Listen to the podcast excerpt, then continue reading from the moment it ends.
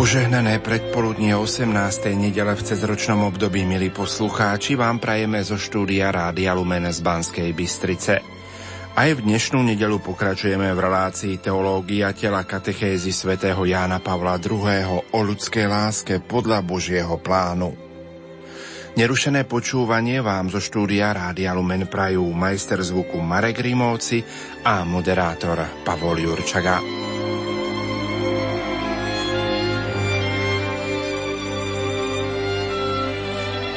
Knihe Dôverne s Bohom na dnešnú nedelu čítame. V liturgii dňa sa znova objavuje téma prozreteľnosti, ktorá sa s láskou skláňa k ľudským potrebám. Východiskom je úryvok z Izajáša, ktorý obsahuje nástojčivú Božiu výzvu k Židom, vyhnancom v Babylone, aby neváhali vrátiť sa do vlasti zo strachu pred biedou. Boh sa postará veľkodušne o ich potreby. Všetci smední poďte k vodám a ktorí nemáte peňazí, poďte, kupujte a jedzte. Poďte, kupujte bez peňazí, bezplatne víno a mlieko. Ale za týmto materiálnym jedlom a pitím možno ľahko vytušiť mesiáske dobrá, ktoré starý zákon často vidí symbolizované v hojnosti vody, vína, mlieka a masti. To je ešte jasnejšie v nasledujúcich veršoch. Naklonte si ucho a poďte ku mne, Poslúchajte, aby vaša duša žila. Uzavriem s vami väčšnú zmluvu, neklamnú milosť Dávidovu. Áno, Boh sa postará o materiálne potreby ľudí, o to viac o duchovné. To je veľké prislúbenie dané tým, ktorí prijali jeho pozvanie a idú k nemu. Boh uzavrie s nimi väčšnú zmluvu, ktorá sa splní v Ježišovi Mesiášovi.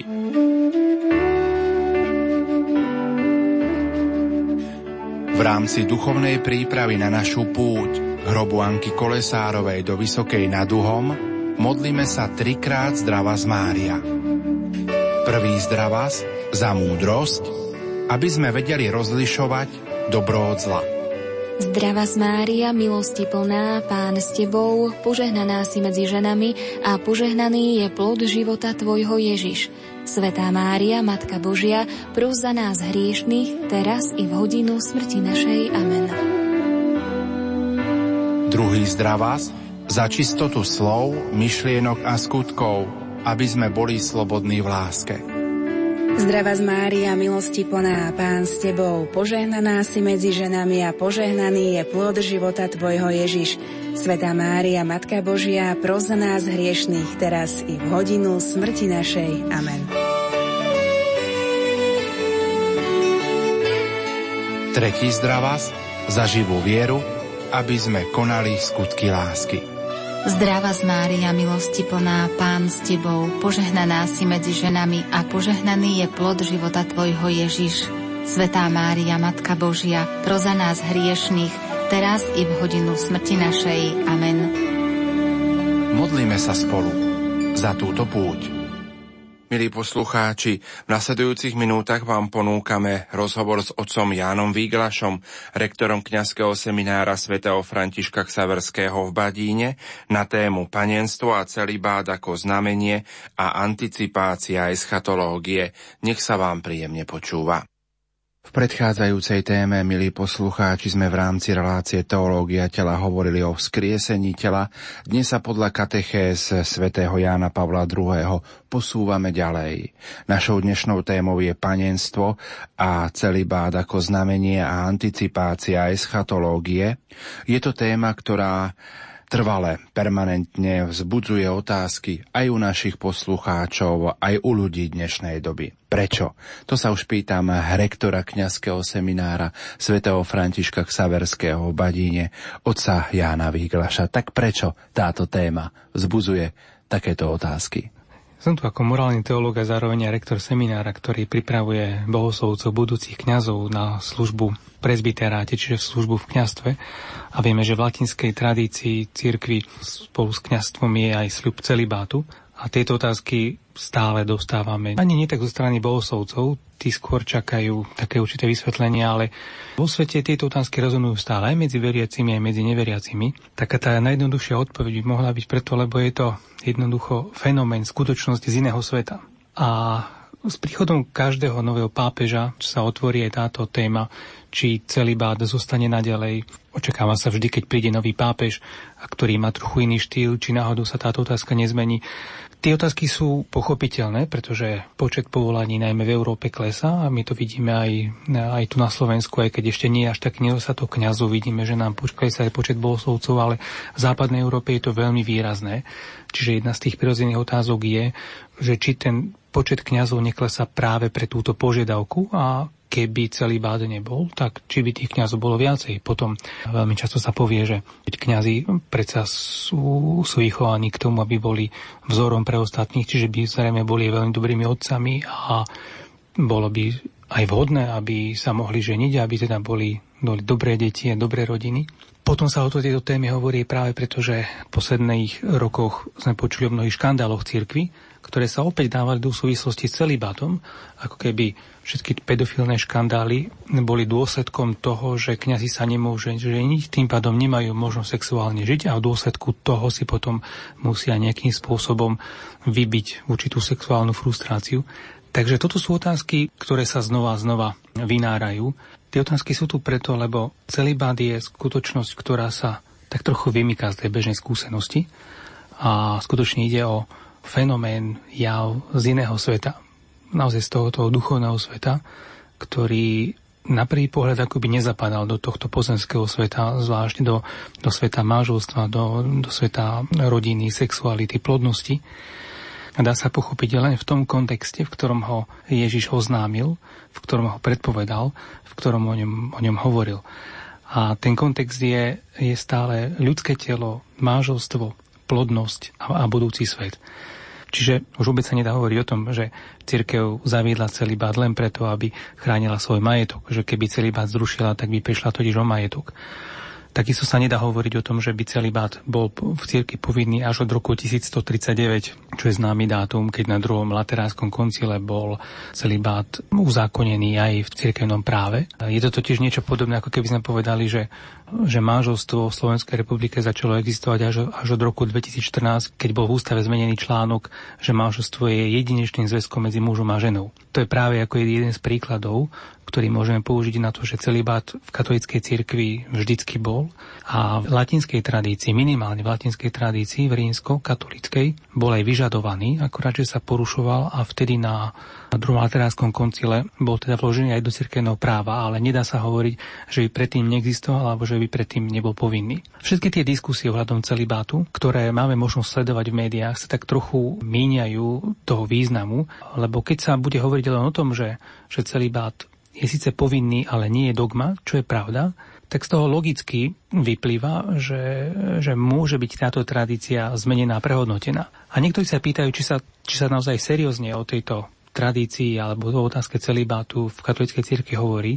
Samozrejme, že sa hovorí. A totiž tie, tie diskusie sa nezameriavajú len na ten praktický ráz, čo by to znamenalo okamžite pre církev, napríklad z pohľadu majetku, alebo či by kňazi boli schopní zabezpečiť rodinu. Takisto tie diskusie sa nezameriavajú len na to, aký to bude mať dopad pre ostatných veriacich a pre tento svet. Tie diskusie sa vždycky týkajú aj teologickej podstaty celibátu, a to je vlastne to, o čom by sme no, k čomu vlastne v týchto katechézach smerujeme, čo sa vlastne Jan Paul II vo svojich katechézach dotýkal, preto ho zasadil aj katechézy o to celibáte do celého kontextu tých niekoľkoročných katechéz, keď hovoril o ľudskom tele, máželstve, sexualite, plodnosti. Spomínal si tieto diskusie, tie sa točia väčšinou okolo toho, či celibát bude alebo nebude zrušený. Práve v týchto katechézach, o ktorých dnes hovoríme, Jan Pavol II poukázal alebo hovorí o význame celibátu.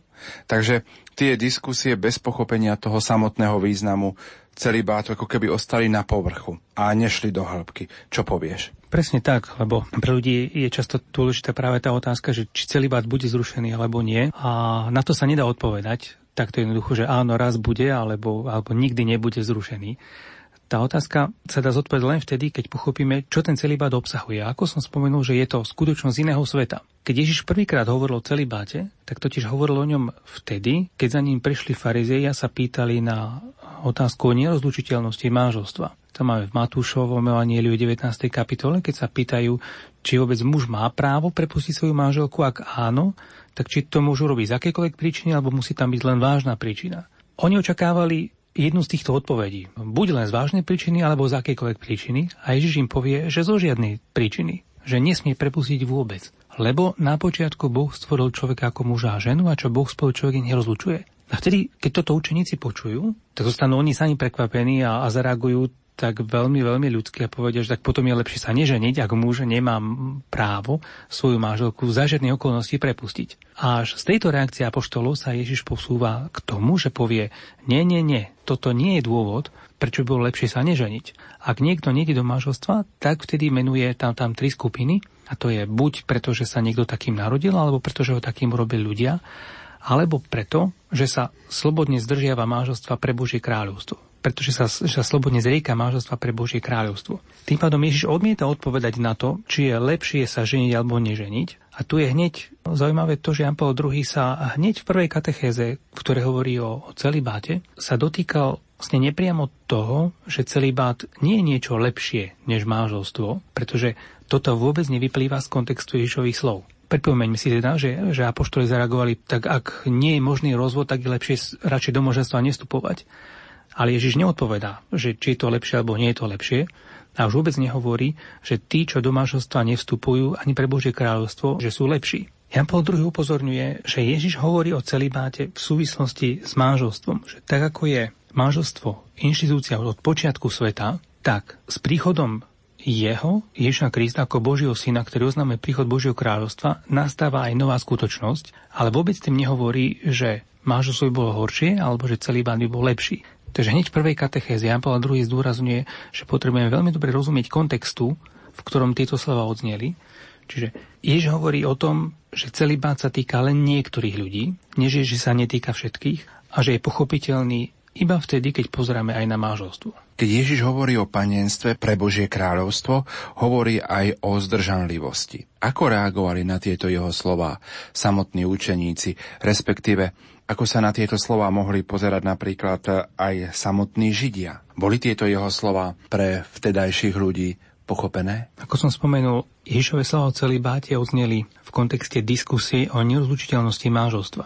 V tých minulých katechézach, ktoré rozoberal môj kolega rektor z Košíc Štefan Novotný, tak e, sa hovorilo o skriesení ľudského tela o tom, že po vzkriesení už sa muži a ženy nebudú ženiť a vydávať. Čiže manželstvo je dočasná inštitúcia, ale je prirodzená, je riadna inštitúcia pre tento svet. V tom budúcom svete už manželstvo nebude, nebudú sa ľudia ženiť a vydávať. Ale tieto slova neodznievajú s poukázaním na, hneď na tú eschatológiu, čiže na, na ten budúci svet, ktorý bude po vzkriesení, keď už bude nové nebo, nová zem. Tieto slova odznieli v kontexte rozhovoru, diskusie o nerúčiteľnosti manželstva. Vtedy Ježiš povedal, že, že manželstvo je, je natoľko prirodzená vec, že nevstúpiť do manželstva sa týka napokon iba troch kategórií ľudí. Tou prvou sú ľudia, ktorí sa narodili fyzicky impotentnými, čiže neschopnými manželstva pre nejakú telesnú poruchu, pre nejaký, nejaký telesný handicap. Druhá kategória sú ľudia, ktorí sa síce narodili schopnými pre manželstvo, ale neskôr ich niekto urobil neschopnými, či to sa týka najmä eunuchov, kastrátov. A tým potom máme hneď dve skupiny, ktoré sú pozbavené možnosti manželstva nedobrovoľne. A potom hovorí o tej tretej skupine, ktorí si dobrovoľne volia stav bez manželstva, čiže ktorí sa niečo zriekajú, ktorí sa chcú zdržať manželstva. A to je vec, ktorá znamenala aj vo vtedejšej dobe zásadný obrad, niečo priam nepochopiteľné. Počujeme, že ani samotní učeníci nereagujú, ako keby stíchli. Išlo o takú novú požiadavku, ktorá sa, ktorá sa vtedy nevyskytovala. V celom starom zákone nemáme žiadnu zmienku o, o nejakom panenstve pre Božie kráľovstvo. Máme tam síce zmienku o tom, že Jefteho dcéra išla oplakať svoje panenstvo, čiže to je taká prvá zmienka o, o niekom, kto nevstúpil do manželstva, ale počujeme že táto Jefteho dcera ide to má oplakávať svoje panenstvo, že vlastne nebola schopná vstúpiť do manželstva a mať potomstvo. To už vieme z histórie a z archeológie, že pri mŕtvom mori žila skupina Esenov, ale to išlo zrejme o krajú, o krajú skupiny ľudí, ktorá nepredstavovala nejaký výrazný prúd. Dokonca aj v súčasnej dobe môžeme počuť zo strany židovských rabínov eh, jednu z vážnych námietok proti celibátu v katolíckej cirkvi, že je to odmietnutie úplne prvého príkazu, ktorý dá Boh ľuďom po stvorení, a ktorý znel plote sa a množte na plnte zem. Čiže vnímajú celibát ako niečo nebiblické, ba dokonca priamo v rozpore s Božím poslaním. Prirodzene, ak oni e, neuznali Ježiša Krista za Mesiáša, tak tieto slova pre nich nie sú záväzné ani pochopiteľné a tieto slova sú adresované práve tým, ktorí Ježiša Krista prijali a uverili v Neho. A práve tým Ježiš hovorí, že, že s jeho príchodom nastala nová skutočnosť, prišlo Božie kráľovstvo, ktorého prítomnosť nie je ľahko rozpoznateľná. Ale všetci tí, ktorí sa rozhodli žiť pre Božie kráľovstvo, tak vlastne o tomto svedčia. Čiže muži a ženy, ktorí sa zriekajú manželstva, ktorí žijú v zdržanlivosti, tak vlastne svedčia o budúcom svete. Svedčia o inej skutočnosti, ktorá čaká nás všetkých.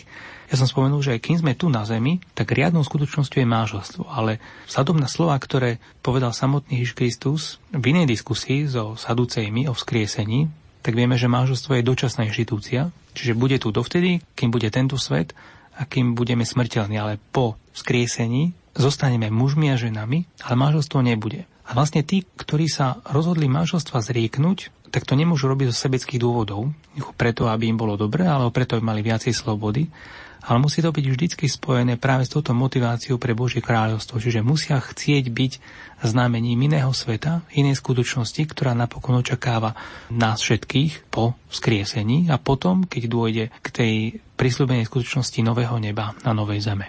Keď sme začali hovoriť o význame celibátu, tak sme povedali, že je to znamenie. Skúsme tieto slova tak trošku rozvinúť. Samotný Pavel II nazval celibát charizmatickým znamením. Charizma vieme, že je grécke slovo pre dar, pre dary Ducha Svetého. Tým pádom je to osobitné povolanie, je to dar, ktorý sa týka len niekoľkých, čiže je to, dá sa povedať, naozaj výnimočný dar. Už pri samotnom mážostve, keď Ježiš o ňom hovoril, tak vlastne pripomenul učeníkom to, čo im bolo zjavné, že manželstvo bolo natoľko bežné, že výnimku mohla tvoriť iba fyzická neschopnosť, impotencia do neho vstúpiť. A tu Ježiš prichádza s inou výnimkou, výnimkou, ktorá je znamením. Keďže ide o výnimku, tak teda nejde o stav, ktorý by sa týkal všetkých. Je to tam povolanie, ktoré dostávajú iba niektorí. Práve preto, lebo ostatní akoby nedostali schopnosť na to, aby mohli takýmto spôsobom žiť v konečnom dôsledku vlastne tí, ktorí sa rozhodujú pre celibát, pre zdržanlivosť, pre Božie kráľovstvo, tak sa rozhodujú pre život, ktorý je čo najpodobnejší Kristovi. A inými slovami, vlastne tí, ktorí sa rozhodli pre zdržanlivosť pre Božie kráľovstvo, sa rozhodli vlastne nasledovať Krista, tak muži ako aj ženy. Je to odpoveď na povolanie, ktoré počujeme aj v samotnom Novom zákone o viacerých evanieliach, keď Ježiš hovorí poď za mnou. A už tam to máme nepriamo vyjadrené, hoci to nikdy takto nie je explicitne povedané, že Ježiš ich volá od rodiny, aby išli za ním. Čiže nevolá ich zakladať tie rodiny, ale volá ich od rodiny. A tí, ktorí sa rozhodnú ísť za ním, tak sa rozhodnú nasledovať ho zblízka. Rozhodnú sa byť mu čo najpodobnejší. Toto je najdôležitejšia charakteristika Ježiša Krista a najdôležitejšia motivácia pre celý bát, že Ježiš Kristus bol neženatý. Ježiš nikdy do manželstva nevstúpil. Zabudneme na to, čo môžeme čítať v rôznych románoch, alebo v konšpiračných teóriách, alebo v niektorých filmových spracovaniach, alebo v dohadoch niektorých historikov, alebo skôr pseudohistorikov, že Ježiš mohol byť ženatý alebo mal deti. Dokonca ani tie zmienky, ktoré máme vo Svetom písme, že Ježiša hľadajú jeho matka, jeho bratia, jeho sestry, tak nikdy tradícia cirkvi nevnímala, že Ježiš mohol mať pokrvných súrodencov a už vôbec nevieme o tom, že by Ježiš mal deti. Práve naopak, celá tradícia cirkvi stále nám pripomína že, že Ježiš do manželstva nevstúpil, že sa ho zriekol a k tomuto vedel aj svojich apoštolov. Čiže išlo mu výrazne o to, aby svojou prítomnosťou už zbudzoval otázniky. Je to podobne ako keď sa niekto začne správať úplne inak, než sa správa väčšina. Povedzme ako taký banálny príklad, že všetci chodia do práce autom a niekto bude chodiť pešo alebo na bicykli, tak už hneď tým zbudí nejaké otázky. A celý bát je určitým znamením ktoré sa vymýka z tohto sveta a preto tie otázky stále vzbudzuje, preto celibát je niečo výnimočné. Preto vzbudzuje otázky a to je určite aj cieľo, a určite je toto jeden z cieľov aj celibátu, že vlastne má stále provokovať, stále vzbudzovať tieto otázky, niekedy dokonca odpor alebo posmech. Ale je to, je to niečo, čo nemôžno odignorovať a čo stále pripomína tak veriacim ako aj neveriacim, že nie je tu len tento svet, že nás všetkých čaká aj budúci svet, v ktorom sa nebudeme ženiť a vydávať a že ten svet má byť svetom vlastne Božieho kráľovstva. A všetci tí, ktorí sa rozhodli Ježiša Krista nasledovať, byť mu podobný, byť mu podobný aj v tom, že do manželstva nevstupujú, tak vlastne aj prispievajú k budovaniu Božieho kráľovstva a zároveň stále pripomínajú tú skutočnosť, že okrem tohto viditeľného sveta je tu je neviditeľný svet a že okrem materiálnej skutočnosti to je duchovná skutočnosť a že všetci sme povolaní pracovať pre Božie kráľovstvo a tí, ktorí sa rozhodli nasledovať Ježa Krista alebo pocitili túto charizmu, tento dar, tak zároveň majú byť aj viditeľným svedectvom vo svojom vlastnom tele o tom, že nás tu čaká ešte iný svet.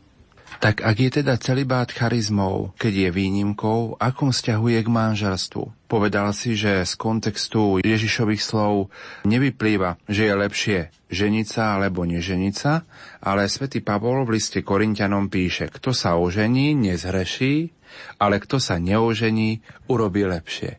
Tak ako vysvetliť tieto slova našim poslucháčom? No a že vďaka Janovi Pavlovi II. sa skutočne začalo pozerať aj na mážostvo, aj na celý bát trochu hĺbšie a vďaka nemu sa vlastne tak trošku skončilo to, čo skutočne v cirkvi prevládalo, že, že tí, čo sa rozhodnú neženiť, či nasledovať Ježiša Krista, ktorí sa rozhodnú pre pánenstvo, pre celý bát, tak sú akoby niečo viac. A dá sa povedať teda toľko, že z Ježišových slov naozaj toto nevyplýva. A ten kontext, v ktorom hovorí Ježiš a v ktorom hovorí svätý Pavol, tak je trochu rozdielný. Ježiš hovorí o celibáte prvýkrát vtedy, keď hovorí o máželstve, čiže vždycky Čiže z Ježišových slov vyplýva, že vždycky treba uvažovať o celibáte v súvislosti s máželstvom. Lebo jeho prvá zmienka o celibáte pre Božie kráľovstvo odznela vtedy, keď hovorí o nezlučiteľnosti máželstva. Čiže hovorí o, o jednej skutočnosti, ktorá je tu veľmi hlboká, že manželstvo nie je len niečo, čo tu má slúžiť na plodenie detí. Je to skutočnosť, v ktorej, v ktorej sa odráža celé tajomstvo Najsvetejšej Trojice a to bolo to, o čom e, Jan Pavel II vo všetkých katechézach vlastne smeroval. A celý bát je niečo, čo vlastne osvetľuje tajomstvo, ktoré môžeme pochopiť vďaka manželstvu. Lebo manželstvo hovorí o tom, že človek ako bytosť stvorená pre niekoho druhého potrebuje nielen druhého človeka, ale potrebuje iného. Čiže potrebuje iné pohlavie. Potrebuje niekoho, kto ho bude obohacovať a koho bude aj on obohacovať. To je vlastne to, čo sa deje v Najsvetejšej Trojici, že sú tam tri osoby, ktoré sú rozdielne, ktoré sú iné, len sú, len sú natoľko zjednotené, že tvoria jedného Boha. A práve v manželstve dochádza k najväčšiemu zjednoteniu, k, tomu, k tej najsilnejšej podobnosti medzi vzťahom osôb Najsvetejšej Trojici že láska medzi mužom a ženou môže byť taká silná, že je schopná darovať nový život. A preto najprv potrebujeme vidieť celé tajomstvo manželstva, aby sme pochopili, že celý bát je tiež povolaný k plodnosti, ale k plodnosti duchovnej, čo vôbec neznamená nejaké zdegradovanie manželstva. Lebo napokon aj všetci tí, ktorí sa rozhodujú pre celý bát, pre panenstvo, tak vzýšli z manželstva. A manželstvo bola skutočnosť, ktorú cirkev vždy bránila, vždy uznávala, vždy považovala za svetu, dokonca vždy ju vyslohovala ako sviatosť. A Svetý Pavol hovorí v inom kontexte, dáva odpovede na otázky, ktoré mu dala korinská obec ohľadom manželstva aj panenstva a práve v tom prvom liste Korintianom, kde o tomto hovorí, totiž odpovedá na otázky o manželstve. Tam hovorí o tom, že tento príkaz je od pána a teda on, on ho nemôže zrušiť. To sa týka nezlučiteľnosti manželstva.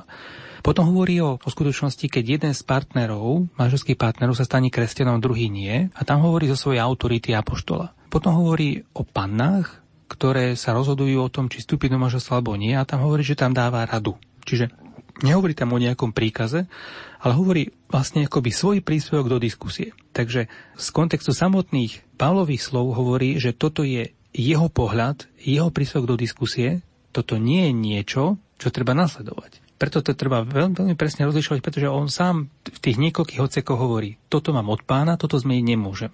Toto mám zo svojej autority apoštola a toto dávam ako radu. Čiže on, sám vtedy nehovorí, že toto sú nejaké, že toto je Božie slovo, to hovorí, toto je môj názor, ktorý však dávam ako ten, ktorý už má určité skúsenosti.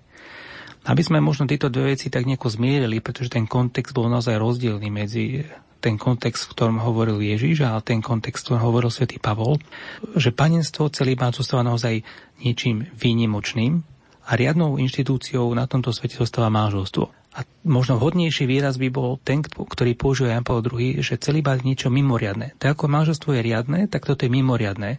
Ale vždy, keď je niečo mimoriadne, tak sa dá pochopiť len vzhľadom na to, čo je riadne. A keď sa hovorí o, o nadradenosti, tak pretože že duchovný svet, ten svet bez hriechu je viac ako, ako tento materiálny svet, a tento svet poznačený hriechom. Takže skôr by sme naozaj mali hovoriť o tom, že, že celý báda panenstvo je niečo mimoriadne a manželstvo je riadne a nehovoriť hneď, že niečo, že niečo je lepšie, niečo horšie, pretože tieto slova nikdy nemali za cieľ nejaké zneváženie, degradáciu manželstva.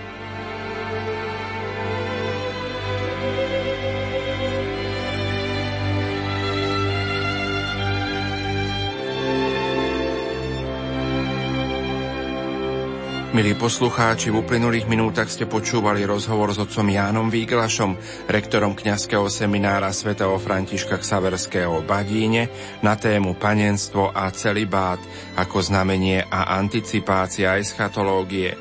Už o týždeň vám ponúkneme rozhovor s bratom Jánom Jendrichovským z komunity Miles Jezu v Banskej Bystrici na tému vzťah manželstva a panenstva pre nebeské kráľovstvo. Požehnanú nedeľu vám zo štúdia Rádia Lumen Prajú Marek Rimóci a Pavol Jurčaga. 9. augusta putujeme k hrobu Božej služobnice Anky Kolesárovej do Vysokej nad Uhom. Spolu s nami pôjde aj košický arcibiskup Bernard Bober. Tento rok je 70 rokov od smrti Anky Koresárovej. Takže pozývam všetkých, ktorí budú mať nielen čas, ale predovšetkým budú chcieť podporiť túto myšlienku, budú chcieť putovať k hrobu a do rodiska Anky Koresárovej. Mottom našej púte je myšlienka Svetá rodina uzdravuje naše vzťahy. Otec Pavol Hudák. Táto púť je učená pre ľudí, ktorí o tomto počuli a možno to miesto ešte nepoznajú, aby to mohli spoznať. A to sa teším na tú akciu, keď Slovensko navštíví tento malé miestečko na konci sveta. Druhým cieľom našej púte bude modlitba za Ukrajinu a jej obyvateľov. Riaditeľ Rádia Lumen Juraj Spuchľák. Teraz sa môžeme zblížiť s Ukrajinou ako naše rozhlasové spoločenstvo Nemusíme posúvať hranice na zemi, ale môžeme zbližovať ľudí. Dobrota ľudského srdca vie cestovať aj tam, kde nie je autostrát a kde nie sú letecké linky. Modlite sa za mladých našej krajiny aj vy.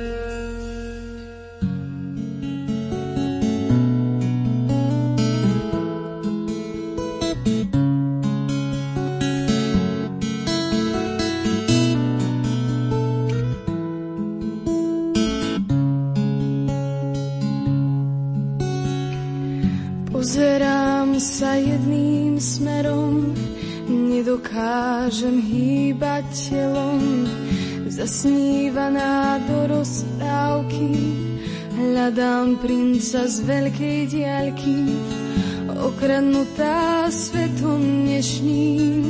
Hľadám zmysel, celú noc nespím, v ústach sucho od nemoty, v očiach tmavo od slepoty. Pane, Otvor mi srdce, zakry mi zrak, prikry mi uši, chcem počuť tvoj hlas. Ukáž mi cestu, to vydať sa mám, už len za tebou kráčam. Otvor mi srdce, zakry mi zrak, prikry mi uši, chcem počuť tvoj hlas. Ukáž mi cestu, to vydať sa mám, nech už len za tebou kráčam.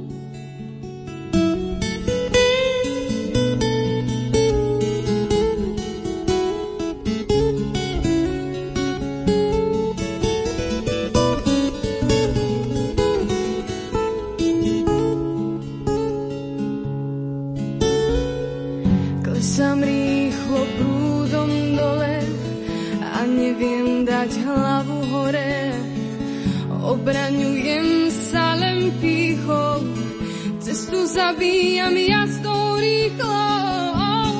Pane, otvor mi srdce, zakry mi zrak, prikry mi uši, chcem počuť tvoj hlas. Ukáž mi cestu, to vydať